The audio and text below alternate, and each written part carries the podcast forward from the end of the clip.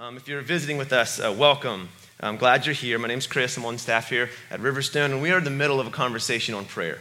Uh, we've been using Jesus' teaching uh, on prayer, primarily the Lord's Prayer, uh, as a springboard to explore uh, realities about God um, that most certainly guided the prayers of Jesus himself. So Jesus said stuff like, hey, when you pray, Get alone. Don't be showy. And guess what? When Jesus prayed, he got alone. And so it just makes sense that when he gives us the Lord's Prayer, it, these are the guiding thoughts that guided his own prayer life. Um, and we've been going through this prayer, and we've, as we've been going through it, we've also been exploring how, uh, why we don't pray, or maybe exploring the ideas uh, of the challenges that we face when we try to pray, the struggle to pray, right? For so many, prayer is kind of an afterthought, um, or what you do before meals, or what you do if you're really in a tight spot, you know, in life. And yet, for Jesus, um, prayer seemed to be more like daily bread. For, for Jesus, prayer seemed to be more like the air he breathed. In fact, the dominance of prayer in Jesus' own life and in the life of his disciples would lead New Testament writers to re- write things like pray without ceasing in all things, right? 1 Thessalonians 5. In other words, the disciples um, of Jesus think prayer is more like daily bread and oxygen and less like birthday cake or emergency flares, right? It's to be a daily, ongoing ethic of what it means to follow Jesus. And the reason's pretty common sense if you think about it. I don't know of any relationship in any sphere of life that can last long without continual and honest communication. Okay, so any place of life, right? So prayer at its root is simply talking to God. We don't need to dress it up anymore. It's just talking to God. If, if I, if I stopped talking to my wife outright, things would not go well in the Westbrook household, right? And then add to this the biblical paradigm that for the people of God, God Himself is to have the ultimate and unchallenged place of highest affections and honor and love in their life. For the saints, y'all, God is the most important relationship for them over and above every other relationship. He is to have priority.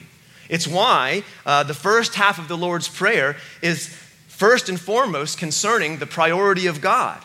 It's why the first and greatest commandment love the Lord your God with all your heart, mind, and soul, strength. And if we consider these things, it perhaps becomes evidence evident why, for so many people, their Christian walk feels impotent and irrelevant.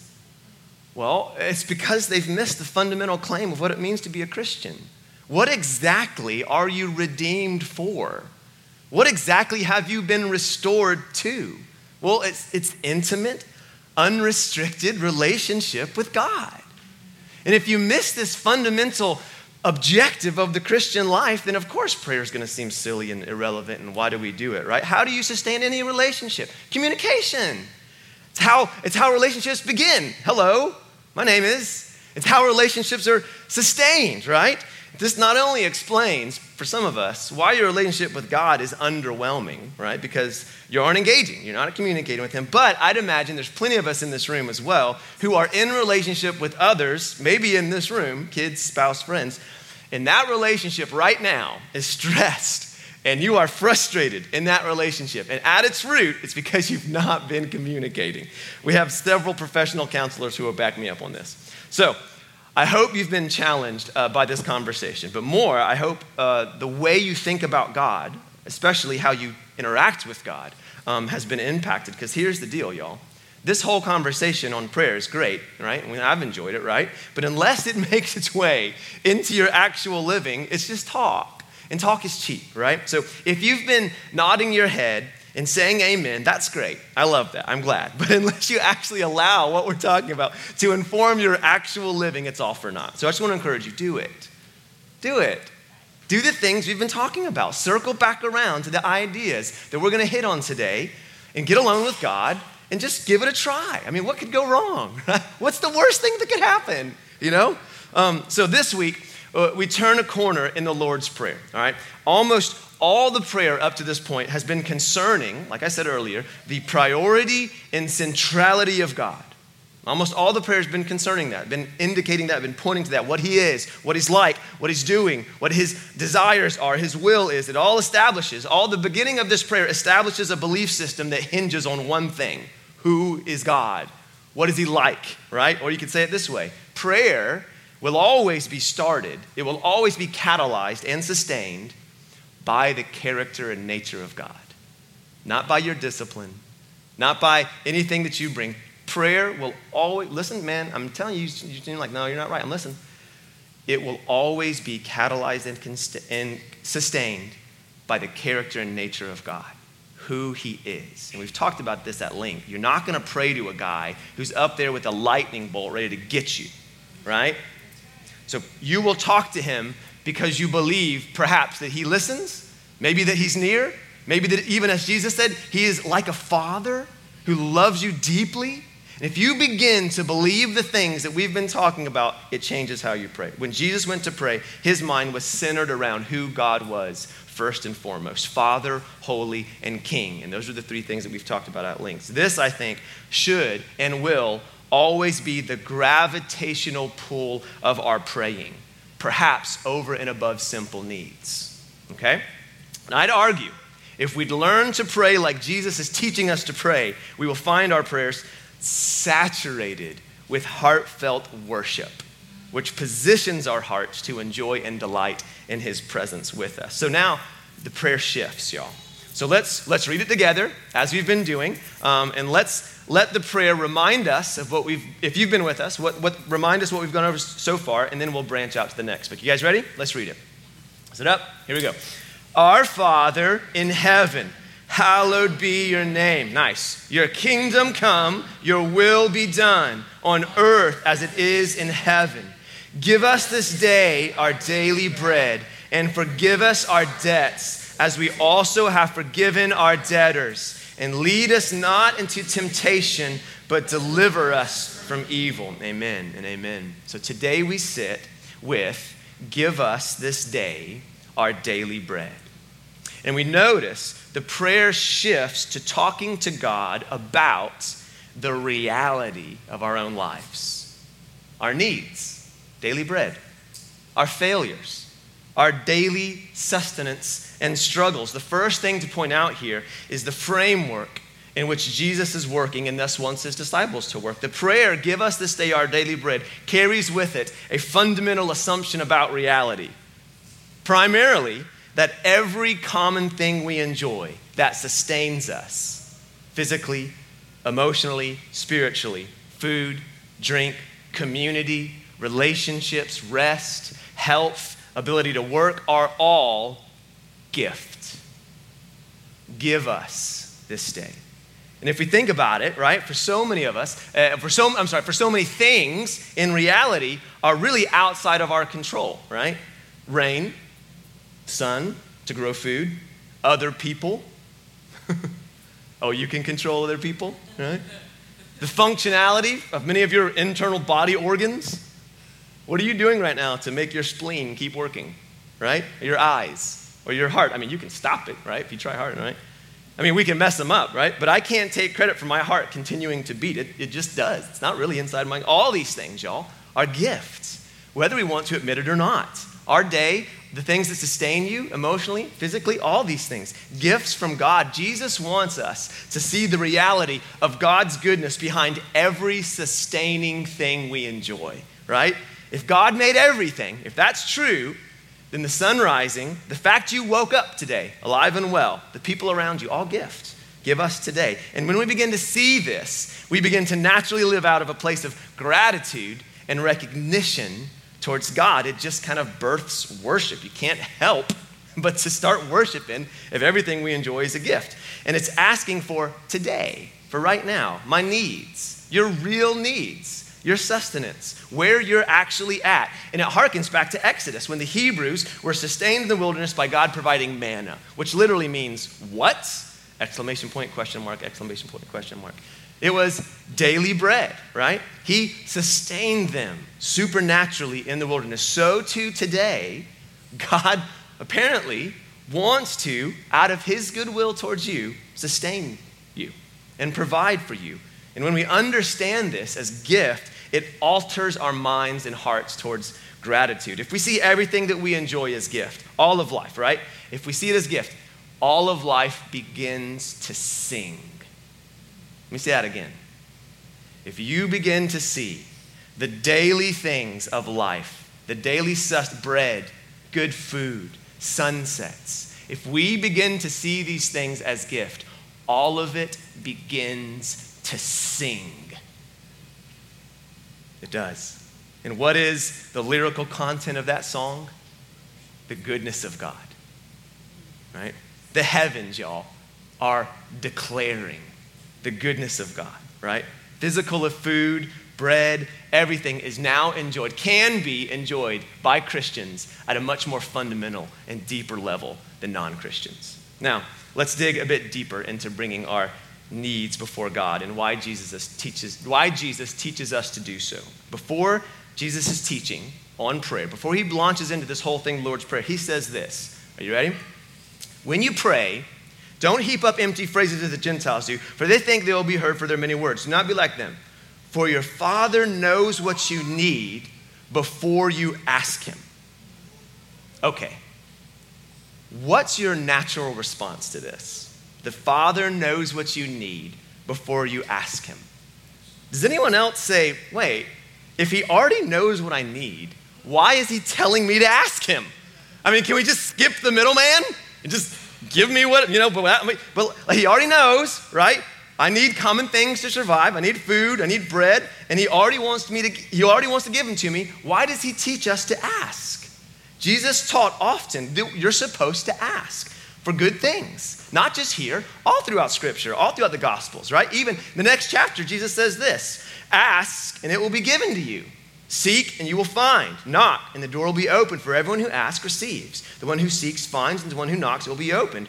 Or which one of you, if his son asks him for bread, will give him a stone? If he asks for a fish, will give him a serpent? If you then, who are evil, thanks Jesus, know how to give good gifts to your children, how much more? Will your Father in heaven give good things to you who ask him? It's as if this, this thing about asking God for good things, sustenance, provision, it's as if God has this abundance of goodness. It's as if He has reservoirs of kindness towards us that He's just waiting to pour on our heads. Waiting for what? For you to ask. Can you get much else from that teaching? Ask. The thing about asking, why don't we ask? The thing about asking is it's humbling, isn't it? It's why dudes don't ask for directions, right? It's why we don't ask for help when we're trying to impress others, right? See, asking acknowledges your limitations, doesn't it? At the same time, it acknowledges the person you are asking has something you don't have. The person it acknowledges an authority over you, right? It acknowledges they're in a place that they can help you. You don't ask the person drowning next to you for help. You ask the person, person on the shore for help, right? You ask when you believe someone actually has the ability and willingness to help, don't you? You ask when you actually believe someone has the ability and willingness to help you. What does that say to us about what we believe about God? That he doesn't have the ability or he doesn't have the willingness, right? How else do you explain your not asking? It seems Jesus is trying to help us understand something. That if we will acknowledge our needs, failures even, acknowledge not only God's ability, but his desire to meet those needs, he will. God will. How much more will your Father in heaven give good things to those who ask? Now, we should notice Jesus is asking for bread and fish, not a Tesla and a beach house. God is not your magic genie to make you materially rich, He is your provider. He does long to protect and sustain you and lead you into true life, but that may look a little different than we define true life, right? And if you need help with this, the Beatitudes will challenge your notion of who is really well off, who is blessed, what true life really is. But the point is, Jesus taught us to ask God for things that He admitted God already knew we needed. And he taught this over and over. I'm going to prove it to you again, right? Luke 18, he told them a parable to the effect that they should ought always to pray and not lose heart. He said, In a certain city, there was a judge who neither feared God nor respected man. Judge. And there was a widow in that city who kept coming to him and saying, Give me justice against my adversary. Adversary. Anniversary is what I almost said. I was like, What's the word that I was trying to. Adverse, ad, adversary. Got it. Whew. For, for a while, the judge refused. But afterward, he said to himself, Though I neither fear God nor respect man, yet because this widow keeps bothering me, I will give her justice, listen to this, so that she will not beat me down by her continual coming. And the Lord said, Hear what the unrighteous judge says. Will not God give justice to his elect who cry to him day and night? Will he delay long over them? Jesus is basically saying, Bother me, nag me. He's admitting that there will be times where it seems like your prayer is not being answered. That's, that's conceded in this teaching, isn't it? There will be times where you will be praying and it will seem like your prayer is not being answered. But he tells this parable not to say, don't, don't lose heart. Keep asking. And in this parable, it's a request for justice specifically, right? It's a request that God right the wrongs done against you, right? The prayer, I mean, what the, what the widow is basically saying is, this isn't fair. And everyone knows it, right? Justice. It's a sense of fairness, dignity. Justice is essential for human flourishing, right? Injustice, perhaps not just against you, but injustice in the world. God is inviting you to ask Him over and over bring justice in the world. Ask me again. Ask me again. He's inviting you into meaningful engagement and intimacy. Through what? Through what? Through bringing your simple request to Him. And in this case, you're complaining. Right? Requests that we know will always be mixed with selfishness and arrogance. He's saying, Bring it to me. All of it, right? When I tell my kids, ask me again, I am not inviting into intimacy, right? Right? Ask me again. See what happens, right? Worlds apart from what Jesus is getting at right here, right? Jesus is saying, beat the doors of heaven down with your request. Beat them down over and over and. Ask. In fact, if you notice the, the other one, ask, seek, knock it is increasing in intensity, right? Becoming more aggressive, asking, then pursuing, then finding out where they live, knocking on the door, right? The parable of the unjust judge is perfect because it has the word also in it, which kind of helps us turn a corner here elect. Did you guys catch that word? Elect. God will not give justice to his elect who cry to him day and night. And here's just a passing note right here. Here's another reason why I think some of us don't engage with God. Um, I don't want to offend anyone but it's because we're Calvinists. right? Just, yeah, hang with me. Hold on. Or you're a Calvinist. I, I don't know. I don't know to subscribe to anything. But if God already predestined everything, stay with me, which I believe He has. If He is in perfect sovereign control over all things, which, which I believe He is, and He already knows what we need, which I believe He does, why pray? Anyone? Feel that? Does it make a little sense to you? Like, if, if the more immovable God feels to you, the more set in stone history is, then why on earth should we ask God to change anything?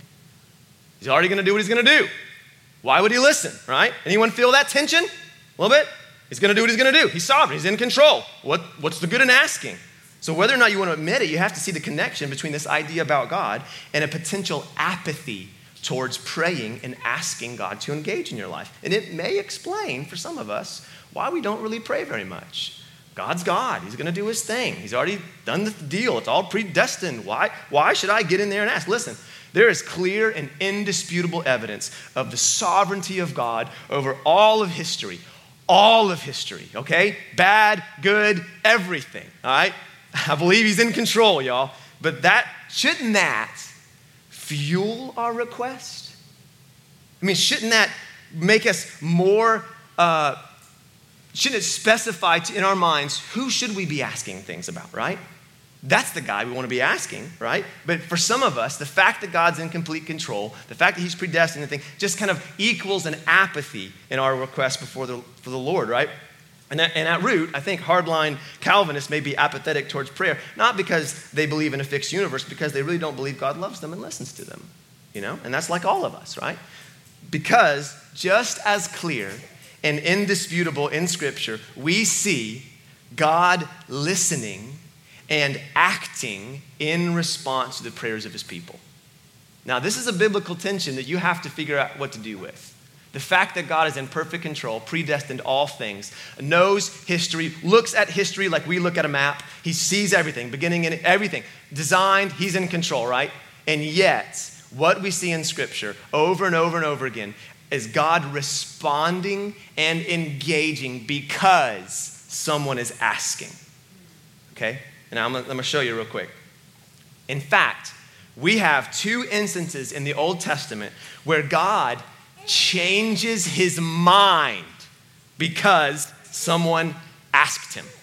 All right, I'm gonna prove it to you. Most clearly seen in Exodus 32 when Moses goes up to the mountain, gets the Ten Commandments, right? Comes down to an idol worshiping orgy, and God's like, Step aside, Mo. I'm gonna fry them all. I'm gonna toast these guys. I'm gonna start over with you, right? And Moses says, Don't do it. He said, Moses says, What will Egypt say when they figure out that you brought us out of Egypt through miraculous signs only to kill us in the wilderness, right? He appeases to God's, he appeals to God's reputation, right? And then in 14, it says, verse 14 in uh, Exodus 32, it says, Jehovah changed his mind about the harm he said he would do. The word there is nachem, literally means in Hebrew, repented. That God repented. That's in the Bible. Interesting, isn't it? Other example of this is in 2 Kings 20 when King Hezekiah falls ill. The Lord sends Isaiah to tell him, Yeah, you're going to die. And in true prophet form, Isaiah tells him he's going to die, turns around to leave, right? And it says that Hezekiah, yeah, right, the, the comfort of the Lord, you know, you're going to die, you know. Thus says God. And it says that Hezekiah prayed to Jehovah. It says he turned his face to the wall and wept bitterly. He reasoned with God on the basis of how he had walked before him in truth how he had had an undivided heart and had done what is good in God's sight. And before Isaiah could get halfway out the palace, God stops him. He says, Go back to Hezekiah, tell him I'll give him 15 more years. Dallas Willard in The Divine Conspiracy says, What we see here is a God who can be prevailed upon by those who faithfully stand before him. In fact, he seems to invite it in the teachings of Jesus right? And beating down, right? Dallas goes on to address how inadequate ideas about God's sovereignty can hinder your desires to pray. Let me read it for you. God's response to our prayers is not a charade. Do you hear that? God's response to your prayer is not a he does not pretend that he is answering our prayer when he's only doing what he was going to do anyway. Our requests really do make a difference in what God does or does not do. Can you conclude anything else from the scriptures we just read? The idea that everything would happen exactly as it does, regardless of whether or not we pray or not, is a specter that haunts the minds of many who sincerely profess uh, faith in God. It makes prayer psychologically impossible, replacing it with dead ritual at best. And of course, God does not respond to this, and neither would you. Suppose your children, still reading, believe that you never did anything differently because they ask you. For example, you will give them money on Friday evening, regardless of whether or not they ask you for it or not. But they also believe that you require them to go through the ritual of asking, and so they do it. On Friday evening, they approach you and ask you, give them some money for the weekend. They do it, even though they believe you're going to do it or not, regardless of whether or not they, whether or not what you know what they ask. I'm sorry, what they do. This, unfortunately, is the idea some people have of prayer. Of course, this is not biblical idea of prayer, nor is it the idea of people for whom prayer is a vital part of their life. He says There is no silver bullet in prayer. Requests may be granted or may not. Either way, it will be for a good reason. And this is our great confidence in prayer, y'all, even prayers that are unanswered. Our great confidence is that He loves us. The first thing Jesus gets at when He says, Our Father, right? That He's near to us in the heavens and that He hears you, right? Knowing that He sees the whole picture when we often see a tiny fragment, right? And when His answer to our requests is no, we sit back in the confidence that He sees everything, and we see a very small part of it from our limited perspective. And at the end of the day, I think it's safe to say that God longs for us to engage with Him even about the most simple things of our day daily bread, pretty simple, pretty monotonous, pretty unspiritual, right? That He cares deeply and longs to meet us in daily monotonous things of keeping our bodies fed and experiencing life even, even in its most simple and basic ways. And that He longs to bring, longs for us to bring our concerns and anxieties, our fears, y'all, even our sins to Him. I mean, isn't that what this is getting at, right? Don't over spiritualize prayer. Look, look at the prayers in the Old Testament. Look at the Psalms. They're complaining to God, they are accusing God, they're asking God, Why have you left me? Right? Asking, How long am I to feel so down, Lord? Right? Jeremiah accused God of deceiving him. He said, You've seduced me. He said, You've made me the laughing stock of all my people. That's the prayer in the Bible, y'all. Listen, the promise we get, right, is not a life free of suffering, but that God is with us in the suffering, in the trial, in the loneliness, right? But y'all, how do you experience the nearness of God in those places? You have to invite Him in. You have to invite Him in, right? How do we experience His goodness to us when we are walking through a spiritual desert? You have to invite him in.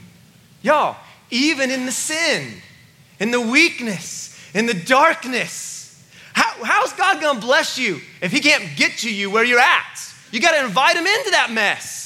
And isn't it our prayer so often? We don't pray because we don't have it together. Let the pastor pray. He's a holy man. I'm screwed up. Let him pray. I mean, it's happened all through the Bible. Moses, don't you go to go to God for us, Moses. All right, we're always looking for a mediator. And yet Jesus comes to obliterate the religion of mediators. And he wants us to invite him in, not to the places of our strength, strength and, and nobility and our good ethic. And he wants us to invite us into the place of our weakness. And right? Our darkness. And how can He get to us there if we're not willing to invite Him in? It's only when we invite God into those places. Complain to Him, y'all. Complain. He, he's, he's a big boy, He can handle it. He can handle your complaints, He can handle your accusations, He can even handle your sins. Isn't that the claim of the cross, y'all? And isn't our tendency to hide our weakness? To hide our needs and only pray when we feel strong and spiritual and holy. But God cannot meet us unless we will invite Him into those places, the normal, unspiritual places, right? Let me read to you a little passage from Richard Foster and we'll wrap it up today. In the most natural and simple way, we learn to pray our experience by taking up the ordinary events of our everyday life and giving them to God. Perhaps we have crushing failure that gives us more than one sleepless night? Well, we pace the floor with God, telling Him of our hurt and our pain and our disappointment. Why me? We cry out. Why me? For frustration and tears and anger are also the language of prayer. We invite God to walk with us as we grieve. We invite God to walk with us as we watch our dreams sail away. Maybe an offhand remark by a neighbor triggers a whole explosion of emotions within us anger, jealousy, fear. Very well. We speak frankly and honestly with God about what is happening and ask Him to help us see the hurt behind the emotion. To believe that God can reach us and bless us in the ordinary junctures of daily life is the stuff of prayer. But we want to throw this away So hard is it for us to believe that God would enter our space. But God can't bless me, we moan. When I graduate, when I'm the chairman of the board, when I'm the president of the company, when I'm senior pastor, then God can bless me. But you see, the only place where God can bless us is right where we are, because that is the only place we are. daily bread, daily needs, daily struggles, daily failures, all can be turned to reflect God's goodness in your own heart. All of these can be avenues in which He meets us if we will take them to God. Or as one pastor says, pray what you got, man. pray what you got. You got sorrow, you got anger, you got sin, you got frustration, pray it. You got joy, you got gratitude, pray it. Just pray what you got. This is something we do as you go. Discipleship is an as you go thing, right? As you go to work, as you do the normal things that you're already doing, right? Going to the humdrum of your job, dealing with your kids, all this is as we go. Pray what you got. You're angry, you're frustrated, you got a pile of dishes, talk to the Lord about it. Why me, God? Why me? All the dishes. you got sin, you got sorrow, insecurity, anxiety. I want to challenge you to invite God into that. Invite God into it. And my gumption is that we will be surprised at the nearness that we feel, even in the darkness, when we invite God into it. And there's something the New Testament writers would say peace that surpasses understanding. You know, he's talking about prayer, bringing everything to God. And you won't get a shot at that if you're not willing to invite God into the places you're not proud of. These, this is the content of prayer. Because what we see in Scripture is God over and over and over again meeting people, guess what? Exactly where they're at. And not only does he meet us there, but he invites us into his mission in the world, and all that facilitated through and by prayer. Let's stand and pray.